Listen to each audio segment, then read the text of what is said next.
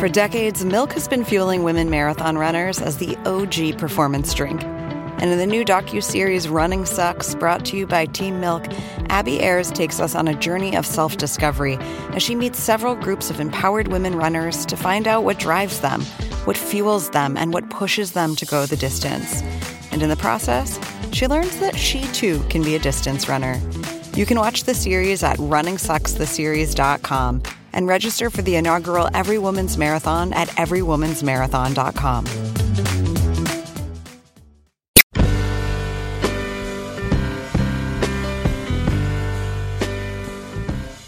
Welcome to the Longform Podcast. I am Aaron Lammer. I'm here with my co-hosts Max Linsky and Evan Ratliff.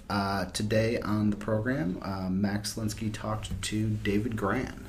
So for anyone who doesn't know who David is, he is a staff writer at The New Yorker. He's also an author of The Lost City of Z, which actually grew out of a New Yorker story about the Amazon. And he has a collection, The Devil and Sherlock Holmes. All of us are huge fans. It would be almost fair to say this entire podcast was one long con for us to get to talk to David Grann, which actually Max was the one who got to do, which Evan and I are a slight bit pissed off about. I'll just stop there. Right. And I think we should probably just let you take it away.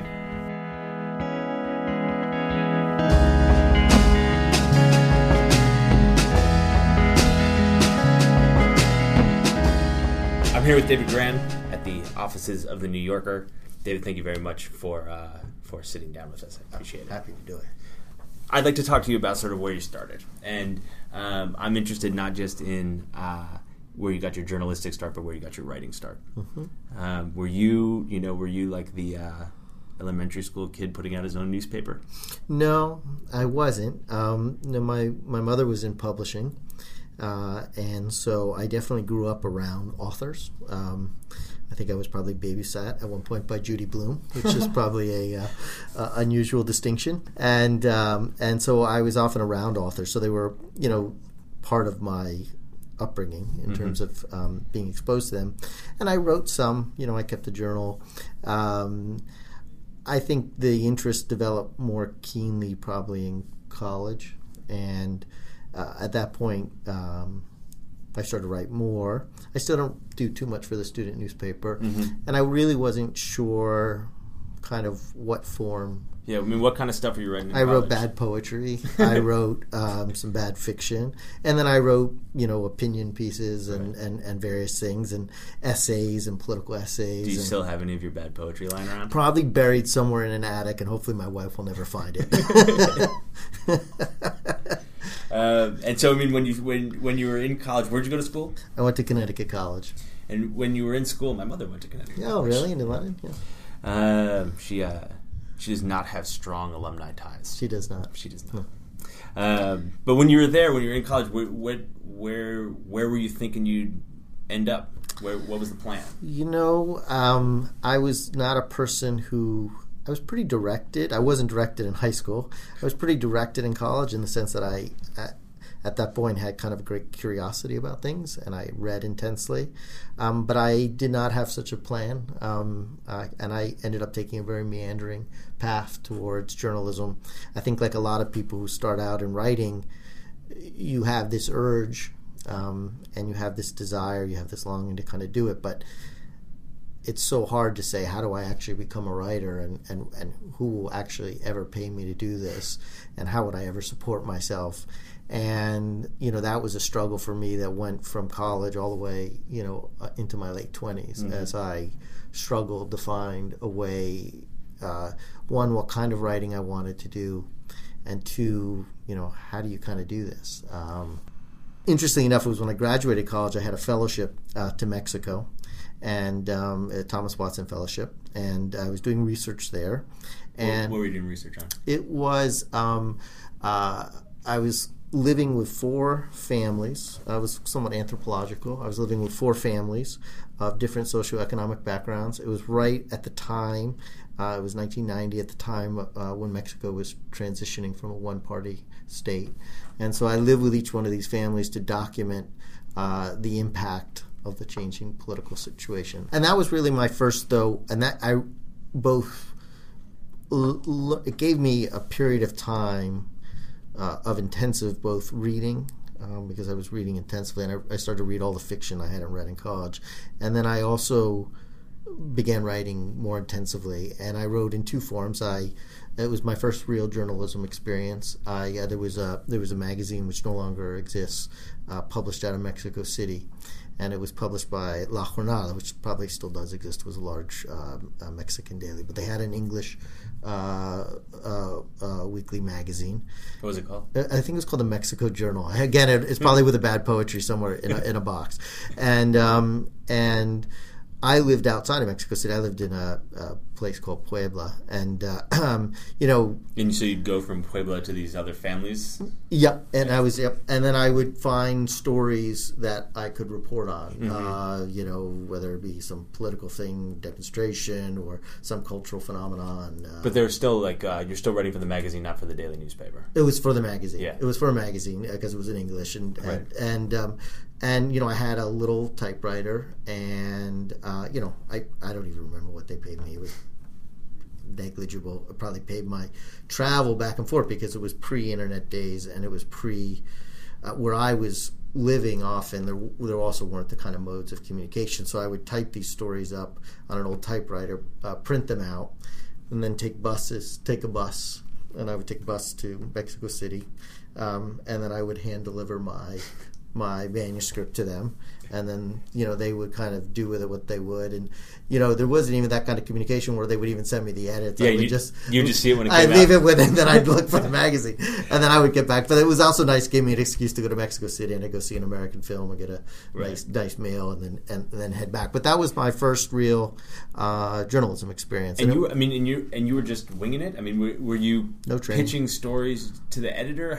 I would pitch. I mean, to be honest, there probably weren't too many correspondents where I was for them, and you could write in English, and they rewrote me a lot, and made it more journal. I didn't have a lot of experience with journalism, and I didn't do it so often that it was hard to come up with ideas. But yeah, I would pitch to them, and whenever I would come in to deliver my piece, before I went out into the field, I met with them, and they said, we'll take a look at what you do. Mm-hmm. And so it was a kind of an on-spec relationship, and if they, I think they accepted most of the pieces. I think one of them they didn't accept, and I get my $100, but no, probably it was $100, probably $20. I don't know what it was. In any case, enough for the bus ride back. Could you feel yourself getting better? I could. I still, I didn't really feel like I got better till later. Mm-hmm. I still felt like then I was really green, and I think if anything, less getting better than overcoming the fear of doing something new. So I think in that sense, it was helpful that I was at least gained the confidence that I could go out and talk to people and write something up and have a shape and that it would have an outcome. And you'd never done reporting before, really? No, never. So I mean, you're just winging it. I was winging it. I was winging it. And totally fluent in Spanish, so walking into these houses and communities, white guy from Connecticut walking into these families without any real... Don't categorize me. So, I'm sorry. I'm sorry. Hey, just a guy from Connecticut, man. Just a guy. Just a guy. And how did people respond to you? They were pretty receptive. I mean, I think, I would explain to them what I was doing. And I think, you encounter, as with anyone, some people are more dubious and some people are happy to share their stories. I tend to be a fairly disarming presence. I think that part of getting people to chat was not so difficult. I mean, I think there was both the added advantage and the oddity of what is this dude doing here mm-hmm. from another country asking me these questions, which both... non-categorized dude. Yeah, this non-categorized dude. And I think in some cases it probably added to suspicion, and in some cases it made it much safer because they just kind of felt like, clearly he's not... a spy for the government. You're talking about being a disarming presence. I mean, I assume that is still part of how you report. It's an advantage in your reporting. Is it something that you've sort of honed? How do you continue to be a disarming presence when you're writing for The New Yorker or The New York Times. Well, I think, you get better at these things. I mean, the stereotype I always had was the stereotype, from these old movies of, aggressive reporters, shouting on the phone and, tell me this or staking out houses and that just never really fit my personality. I can be, I don't want to say socially phobic, but I can be averse to those situations. And I think the thing I learned over time, though, is that you don't really necessarily need that to be successful. I think the thing that I have tried to do, but it's been an evolution because my understanding of reporting has really changed and the way I report has really changed. I mean, both the stories I'm allowed to write about now. I mean, I could never write about these things before when I started out. I mean, I went from Mexico to writing obituaries and covering high school graduations for the Stanford Advocate. So, that was your next job after I did an internship eventually there, and I just, people told me to try to get clips, and that was always in the back of my mind, how can I get clips? Mm-hmm. So I would just try to get clips, and I would, offer my services where I could to get them. And so, the way you report when you're covering a high school graduation to the way I report now is just totally different. And were you, at that point, were you did you have magazines in mind? I mean, did you want to be writing longer stuff? Or were you, writing the hell out of those high school graduation stories? I was never a great newspaper reporter, and I did not do that much of it. I was never that great. I tend to be slow. But more than that, maybe because I never had the training, I never really the whole inverted pyramid thing and the whole nut graph thing are just anathema to me. Right. And so the whole idea of just get it up top, and I would write, I would just write it the way I would tell a story a little bit. I guess I had that instinct in me a little bit even then. And so I just would always just admire my colleagues who would just, without a sweat, and they would just bang these things out, and they would get the news up, and, I would turn in my copy, and the editors would be, taking my last graph and making it the first graph, and I was oh, okay. And so, it was a learning process, and I was not I don't think I was a natural. I mean, I have such admiration. I was not a natural newspaper reporter. Now, I suppose had I ended up working at a major daily and doing it, maybe I would have become one. I mean, career paths take paths that are not... I mean, I'm always impressed when people say, this is what I want to do, and they end up there. I had no idea when I began where I would end up. I really didn't. And you end up taking jobs because those are the jobs you get, and they end up shaping what you do. I mean, my first real journalism job was at the Hill newspaper, mm-hmm. and that was the first full-time. Everything else I'd done on the side while I was doing other things and getting clips and often working for free and getting graduate degrees to postpone things and try to find ways to write or get fellowships. You got a couple of those, right? Get a couple of those, because it's just a way of saying I have no idea what the hell I want to do or how I'm going to do it. Right. And I ended up covering politics. And, why did I cover Capitol Hill? People were you must just love Congress. I said, no, that was just the place that I got a job. And so you went and got these degrees. One of them was a writing degree. One of them was a creative writing degree. And were you writing fiction in that program? That was fiction in the program, yes. And so when you get out of that program, you start looking for jobs, that you're applying to one at the Hill, is the hope that, journalism will let you pursue your fiction career? Probably. Yeah, I think that's probably right. I mean, I what happened to me, again, it was an evolutionary process where I knew I wanted to write, and I knew I like writing nonfiction too. I mean, I knew I wanted to write, but I didn't always figure out the form, and I was not very good at fiction. I mean, I had limitations, and it was only as a process, and I always think I'm a little bit dense because maybe had I gone to school or read more of a lot of these writers, I would have realized that, wow, you can really write nonfiction in a way that is, about storytelling and about character and about scenes and about setting. And And not only that, it ended up solving all my weaknesses as a fiction writer, which was I really had trouble, you know, creating make-believe characters and kind of, you know, all the process of limitations of the imagination, or even if I had the good imagination, somehow rendering it, you know,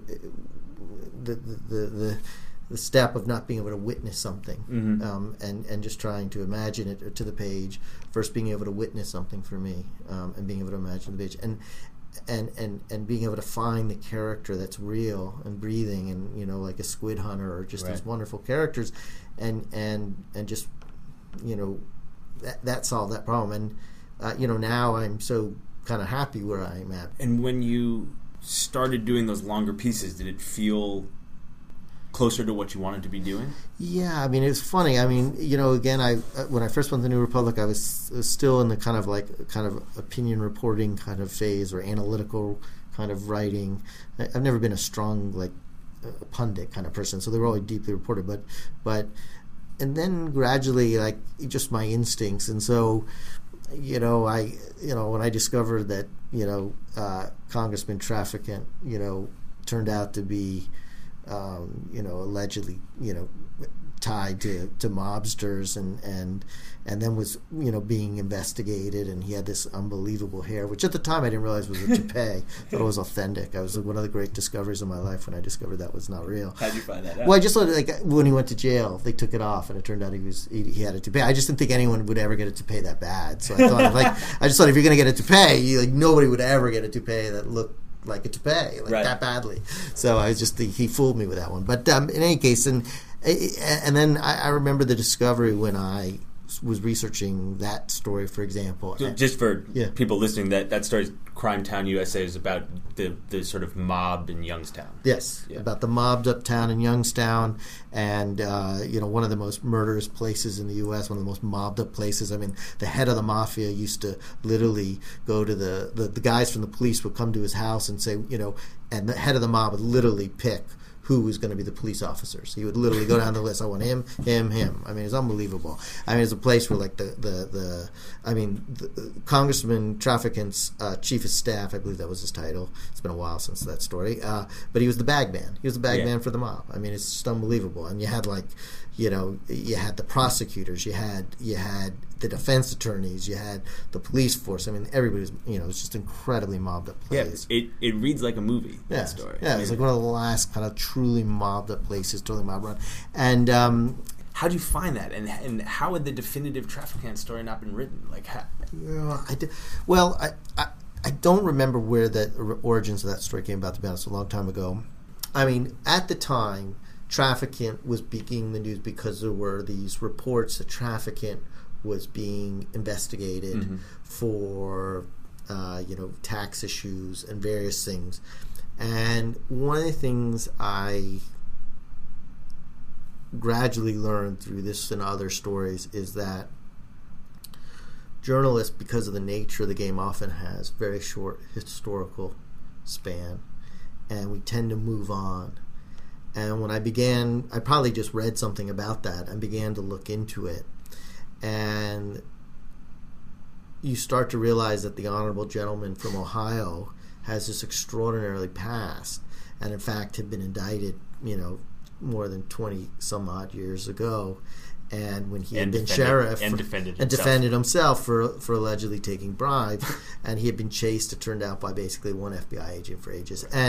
But one of the discoveries, what for me, was that I went to the old courthouse and I tried to dig up the old records, and I found a transcript of that wiretap he had made with the Crabs when he had been, you know, allegedly taking these bribes, because one of them was wearing a wire or had been tape recording the conversation, apparently out of self-preservation.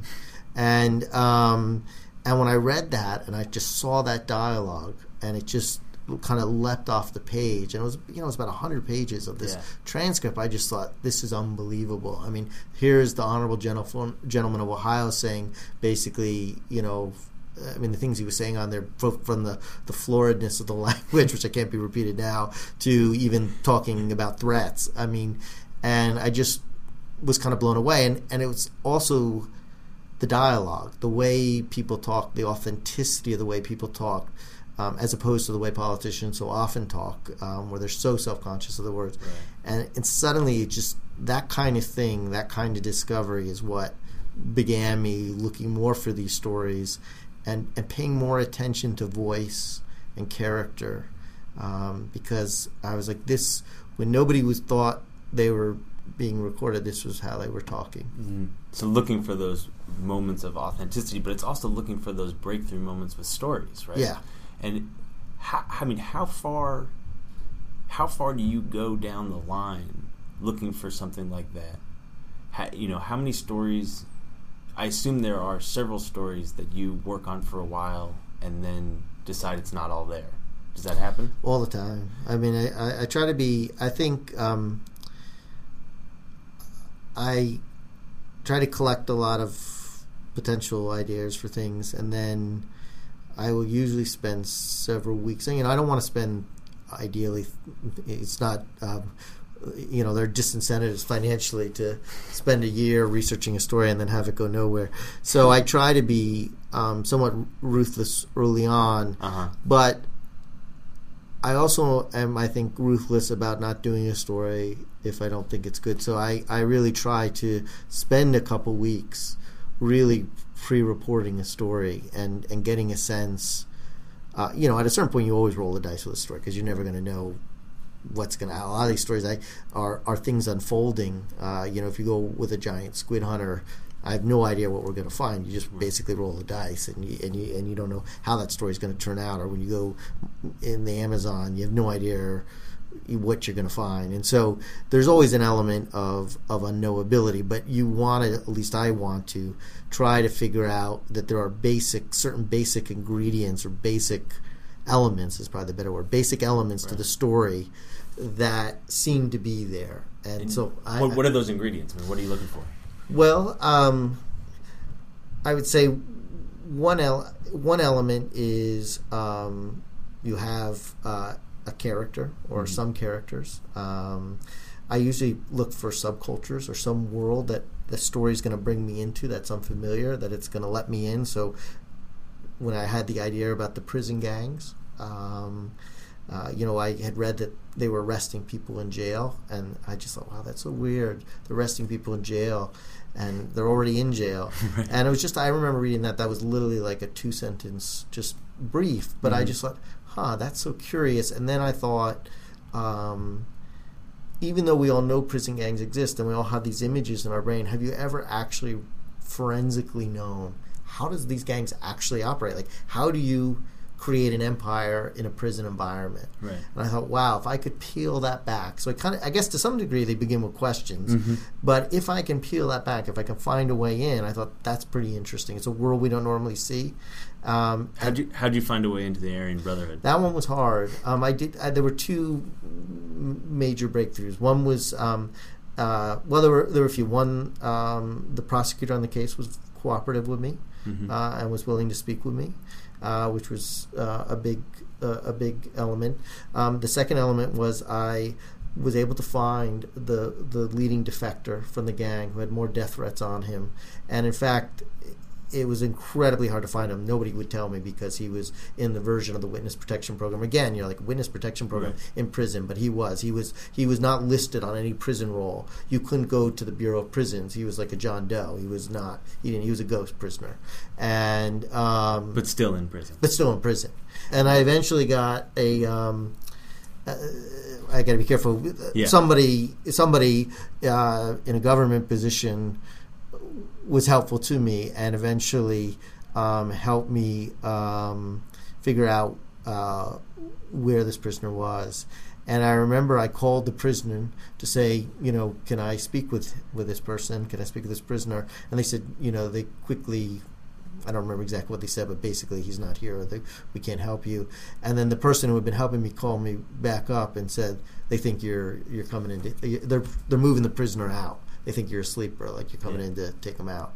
And then this person who helped me explain to the prison, no, I really was what I said. And eventually I was allowed to meet this person. So that was just, you know, I met him behind glass. He's not. I mean, he killed a lot of people. I mean, he was a killer who had an odd moral compass for a killer, but he was a killer with an odd moral compass of defecting because he disagreed when the gang started just killed what he considered innocents. And how many conversations did you have with him? Well, two conversations in the prison, I believe. Again, it's been a while, and then we corresponded a lot. We began to correspond, and that was very helpful. And then another key element is you just try to figure out ways. And you know, one way in was I looked up old cases that had already been prosecuted, and often you could find testimony or transcripts where people had revealed things. So it became kind of a mix of all these different things. And so one of the ingredients is you're looking for a subculture or a world that hasn't really been explored. I think so. I mean, it's some element of curiosity. I mean, because each story is a little bit different, but often there's some world I don't know about. Often I'm trying to. I think a good example, probably an easier example to talk about, would be the giant squid, because that's like a kind of a classic example where you get an idea and you're like, well, how the hell would I tell that story? So when I was looking for that idea, someone actually told it to me. A friend told it to me as a joke, almost like. I was looking for a story. He said, I'll do something on the giant squid. No one's ever found the giant squid. And I had no idea what he was talking about. I just had this idea in my brain from 20,000 Leagues Under the Sea. Right. I didn't even know. And he said, no, it's true that no giant squid had ever been captured or documented by alive.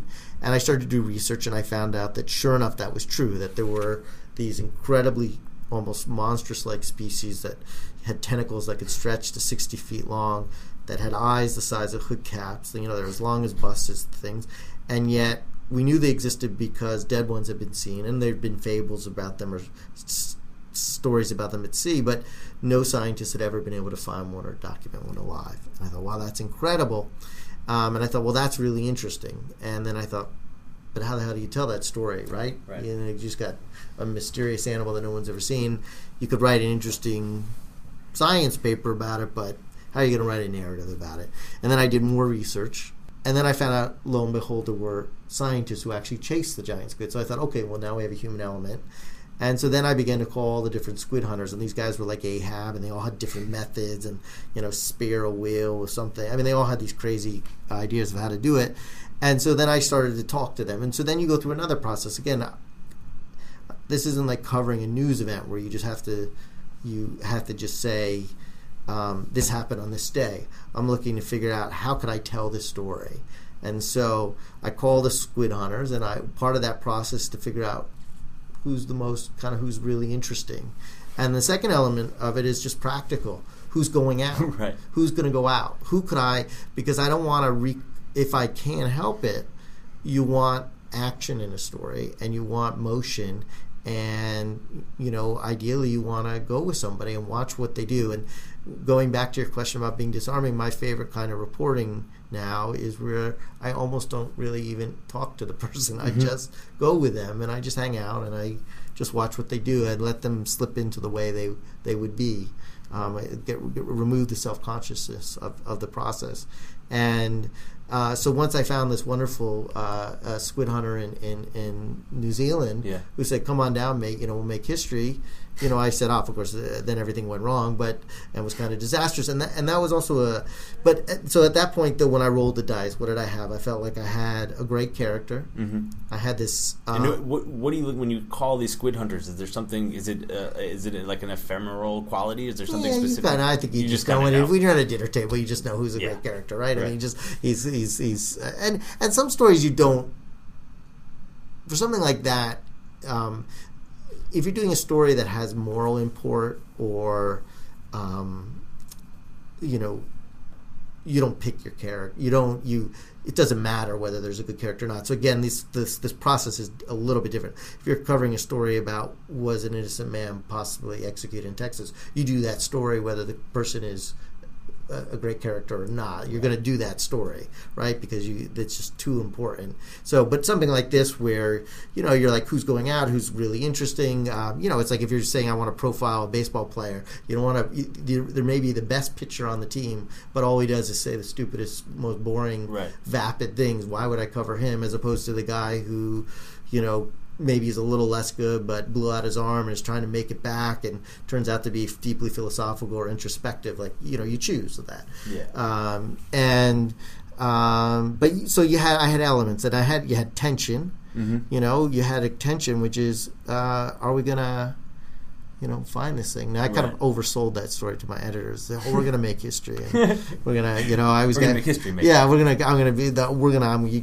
Because I'm trying to persuade them to send me to New Zealand. Right. And I probably oversold that story, and then everything went wrong. But that was a really good case where it's also really important not to lock in on a story, not to have a preconceived narrative, or even to decide what's going to happen before it happens. Yeah, and even if you have a preconceived narrative, to just be willing to go where the story takes you and the truth takes you.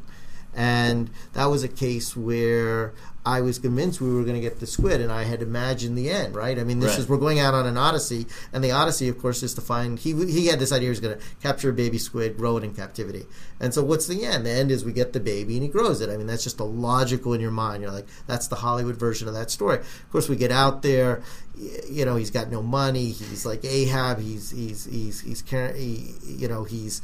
basically bankrupted his family looking for the baby squid, and then it turns out there's like a cyclone, and he says, we still got to go out, because if we don't go out now, they don't, you know, this is the only time apparently you can capture the baby squid, who knew, and they only come out at night, right. So we got to go out at night, and we're on this little boat, and we're in this chute, and like suddenly we're in like these 25-foot waves, and you're just like, holy shit, and this guy's out of his mind, and we're going to go down, and then of course then he puts me to work, because he's got no crew, because he's got no money, and so I mean, I'm a wimp, and we're like pulling these things out, just like totally monotonous from like 6, you know, you're like this romantic vision, like basically from 6 p.m. until 5 a.m. all I'm doing is pulling nets. It's like, you know, with a little recorder in my pocket, occasionally taking notes, and we just keep doing this, and we never get it, and then finally, after like bleary-eyed, after like 6 days of this, you know, 6 nights of this, you know, we think we capture it, and mm-hmm. we can see it, and we have to transfer it to a special contraption, a container he's made, but the seas are still rough, and as we're transferring it, suddenly it disappears. And Shay, who I deeply liked, I mean, I just never saw a look of such despair on his face when he says, you know, where to go, and he just said, it's all bloody ruin. And it was like a whole man's life was basically coming apart as I watched him in that moment. And all I could think about is, you know, I'm dead. Like, I sold this story. We had the baby, we lost it. Like, it's not even like, it's like how do you even write that? Like, yeah. It's not even like we didn't get it. It's like we had it, we lost it. We just looked like total fools. And how do you? And I remember thinking, just this is a disaster. I mean, the story is a disaster. And it took me a while to realize. In fact, he went back out. I didn't go out with him the next night. I was just like, I can't take this anymore. and he came back, and he didn't even have to say. I could just tell he hadn't gotten it again. Right. And I realized it was only in thinking about it that really was the way the story, that moment, had such power. And that dawned on you there? Wasn't like on the flight home or something? I think it was when he came back the next day, and I kind of looked at his face, and it started to just occur to me. I was like, wait a second. Like, here is this man who's been deeply obsessed and been looking for this thing, and here it had eluded him again, and had been so close. And suddenly, like, the pathos of that and the tragedy of that had such great resonance and meaning. And so, you know, part of the process, I think, is just kind of learning to go where the truth is and go where the truth is and just be flexible. And usually the truth is so much more interesting, I think. I mean, you know, it's probably not always the case, but usually the truth is just, it's always surprising. I'm always oddly surprised. How does that relate to the last story you did, the Yankee Commandante, the story of William Morgan, this guy, American guy who goes to Cuba and fights with Castro in the revolution? I mean, that one of the rare stories completely based in history, right? There's very few people to talk to. What was the impetus there? How did that story come about, and how does that relate to what you're saying about wanting to be kind of a fly on the wall? Yeah, and my pieces didn't often have a lot of history in them. I've always been interested in history, and they often have a reconstructive element in them. You know, when I did the the book on Percy Harrison Fawcett, who disappeared in the Amazon. There was a lot of kind of biographical and original research, and getting into primary materials a little bit. Again, there is a real excitement, like finding the transcript with Traficant, right, and finding somebody's letters. I still get the there's still a great thrill to that kind of discovery. I kind of believe, I just, ultimately I'm drawn to stories. And so time is irrelevant to me in a way.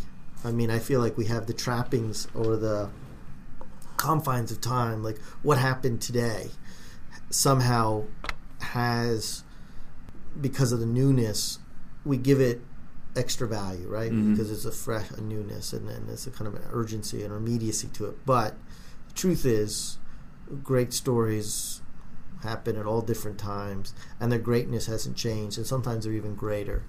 And so this was a case where I was in Ohio, and somebody had mentioned to me, who he went traveled to Cuba, about this guy from Ohio who fought in the Cuban Revolution. And I said, oh, that's kind of interesting. And this was one of those ones where I just kind of filed it away. I mean, did you hear about it years ago? How did that? Yeah, I heard about it probably two or three years ago. Mm-hmm. And maybe 2 years ago. Again, it's 2.5 years ago.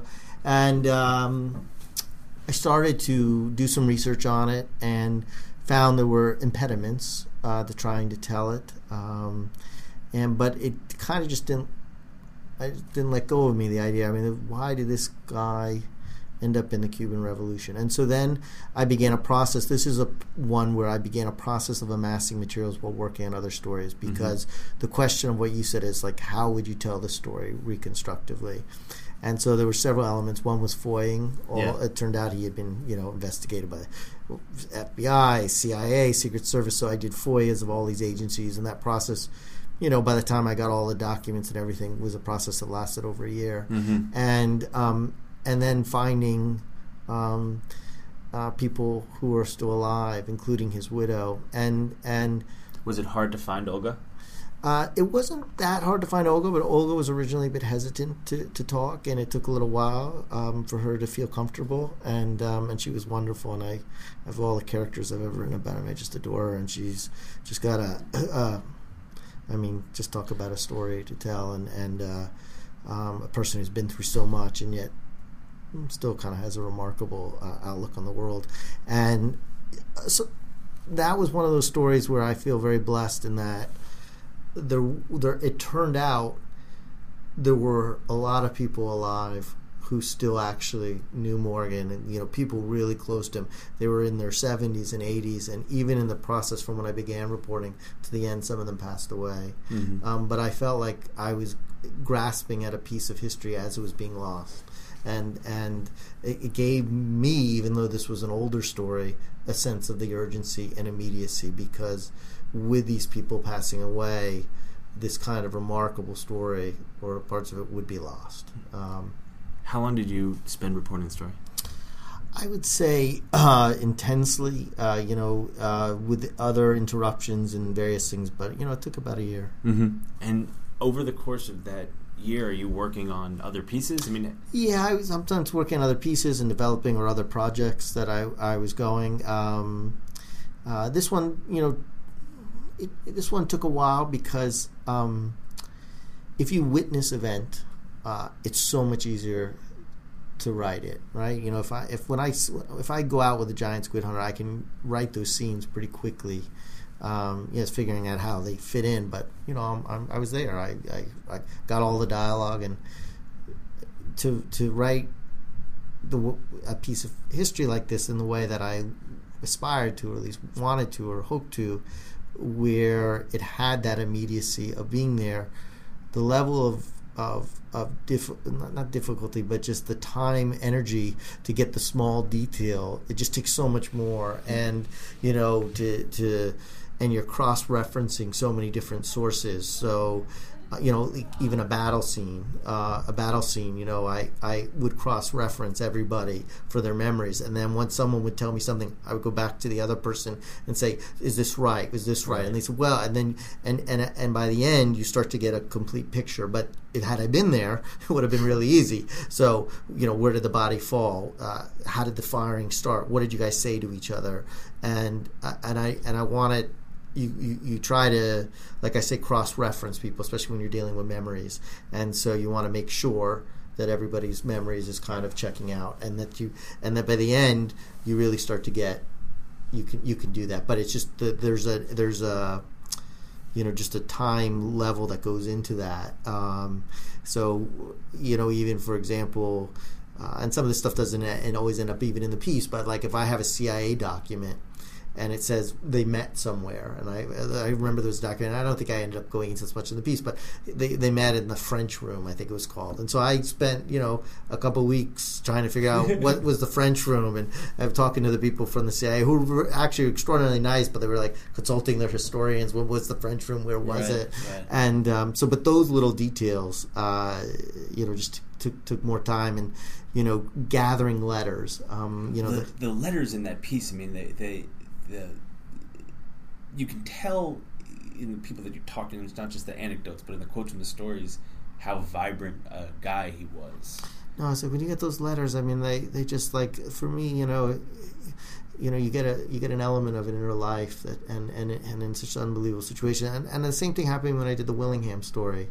You know, as I said before, I would have done the Cameron Todd Willingham, man who was executed in Texas for a fire that now many experts looking at the case just think he was convicted on utterly junk science and on folklore, and one of the keys to that was to that piece was like, how do I get at this man? How do I figure out who this person is? And so what I did in that case was I started to call all the people we knew, and it turned out he was actually a really, you know, I guess when you're in prison, I think a lot of people write a lot, there's not a lot to do, and he corresponded with a lot of people, including around different countries and around the world, right. People, and I started to go around and started to get a treasure trove of letters, and those letters were a way into this man's thought processes and feelings and the evolution of his sort of time in prison. I mean,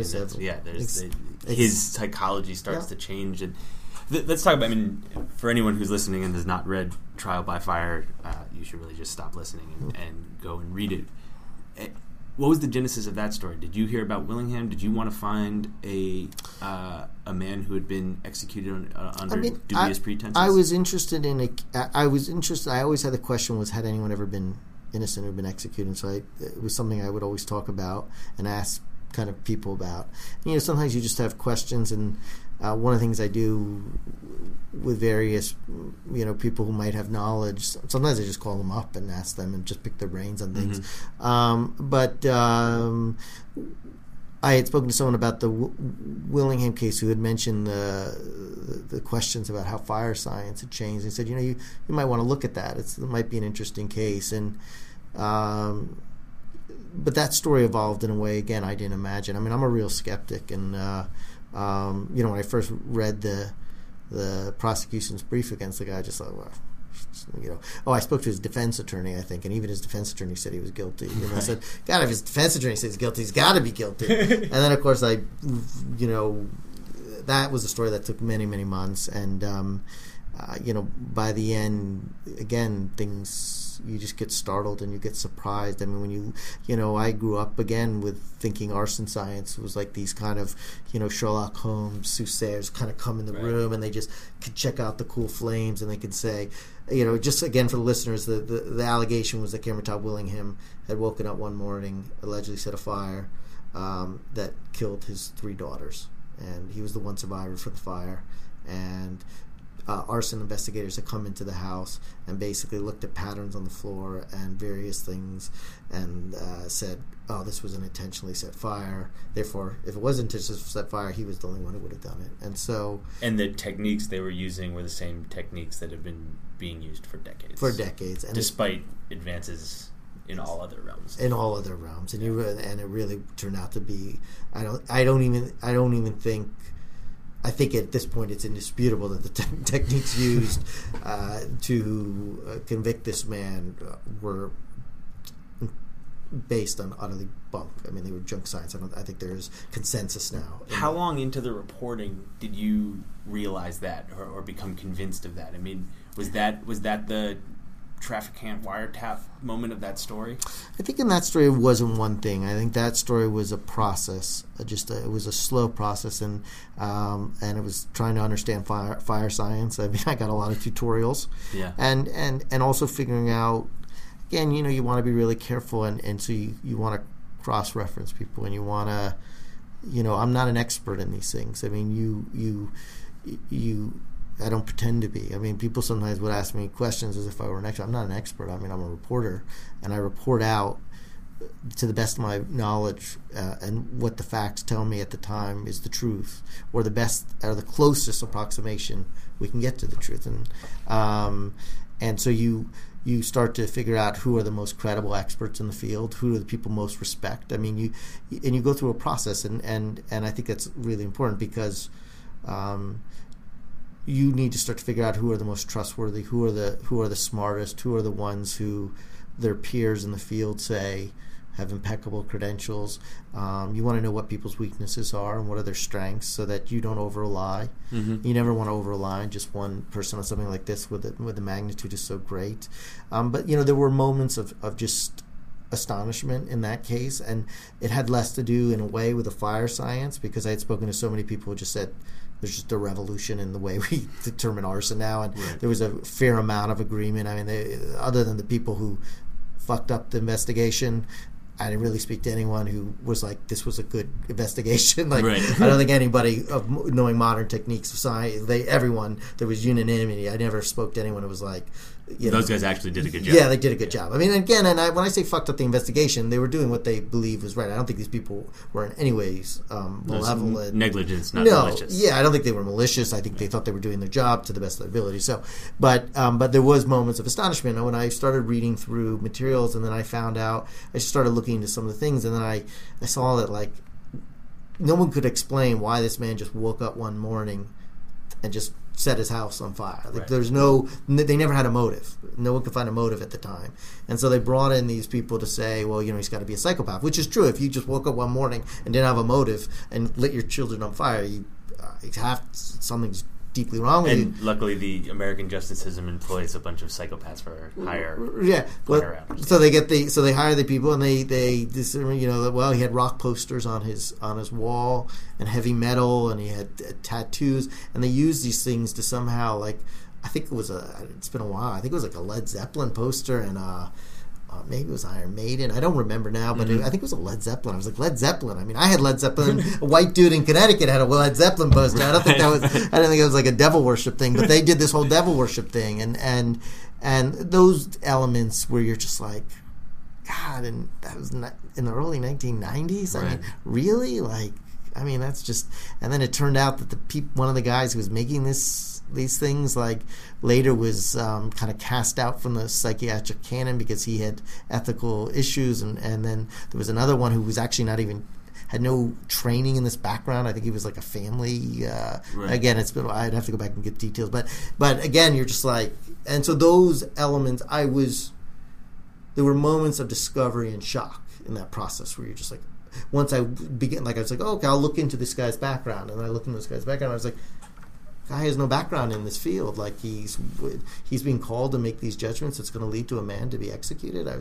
And again, usually with these stories, I know almost nothing about the subject when I right. begin. I didn't know anything about this stuff. A lot of people afterwards would say, like, you must have strong views on the death penalty, you know? And I said, no, you know, I hadn't written about this before, and I hadn't thought so much about it. I didn't. I mean, I was shocked at how fallible the system could be at so many levels after doing this research. How immersed in these stories do you become? Probably too much. I mean, you know, I write about obsessives, and I a lot of the people I write about are obsessives, and I have a, you know, I if there's any beat you're on, it's the obsessive man. Well, I think, I think for me, it's just I always want to know. You know, I always want to know. I always want to know more. I find both this field utterly satisfying and always, you know, frustrating because, you know, there's just always some detail that's eluding me or I want to get to the bottom of. So, and I want to find, and you want to get it. You want to know as much as you can. And so, you know, I think you can oversell it, and, you know, I think you can mythologize it. And, reporting isn't, reporting is reporting. You know, it's not, I think people want to mythologize this stuff, and it's fun. But I want to do a good job. I mean, I think that's really it. I just want to do a good job. I want to, and I think, like all of us are, you know, I think I'm always, you know, motivated by insecurities. Like you want to make sure you get it right and do it right and do the best you can. So I think, I think that kind of drives me. Do you know when you're done? Does it feel done? You do, for the most part. I mean, you want to get to a point where the details that are eluding you are either details you realize you're never going to know because you've looked into it and there's just, it's impossible. Everybody's dead. There's no record. I mean, the CIA burned those papers, whatever it is. You know, you're never going to get that document. It doesn't exist anymore, or something.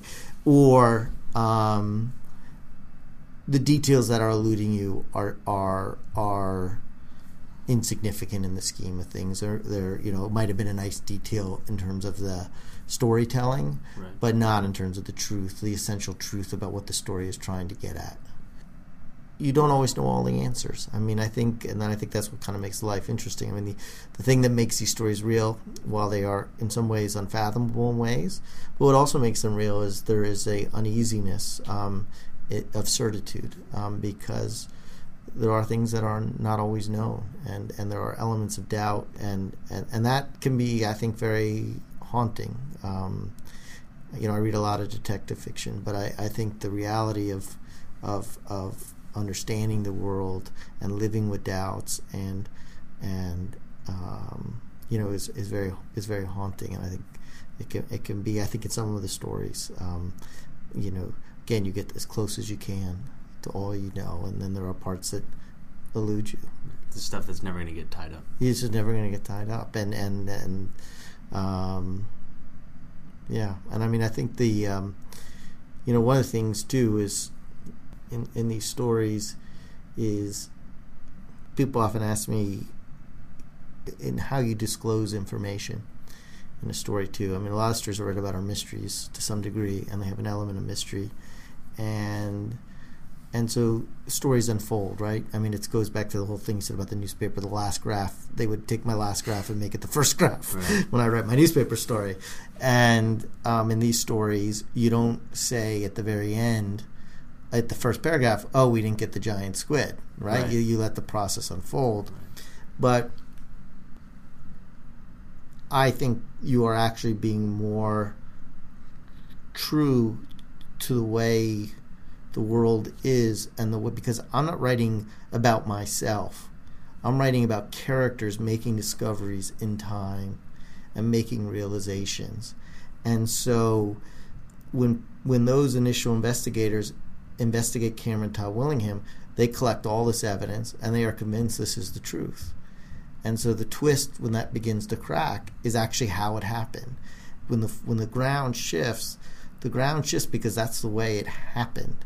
And even in the case of, for example, William Alexander Morgan, watching people witness history and make sense of history as they live it is so much more interesting than coming in and playing omniscient God, where, okay, it's 10 years later, now I know everything.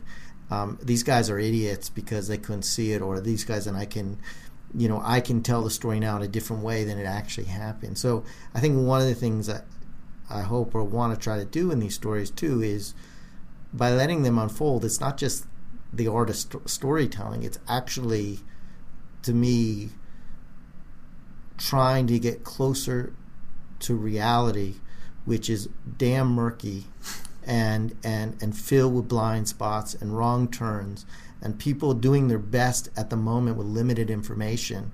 And so I tell those stories in time, and they unfold in time. And so when the ground shifts, it's because it's shifting for those people in those moments, and that's the way it happened for them.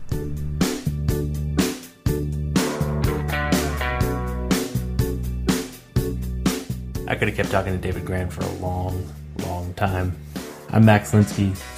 Longform Podcast is also hosted by Aaron Lammer of Longform and Evan Ratliff of The Atavist. It's edited by Lauren Kirshner. If you want to read any of the stories that I talked about with Grann, they'll be on the show notes at longform.org/podcast. If you're looking for something entirely different to read, check out the latest piece from The Atavist or pick up Longform for iPad at longformapp.com. We'll see you next week.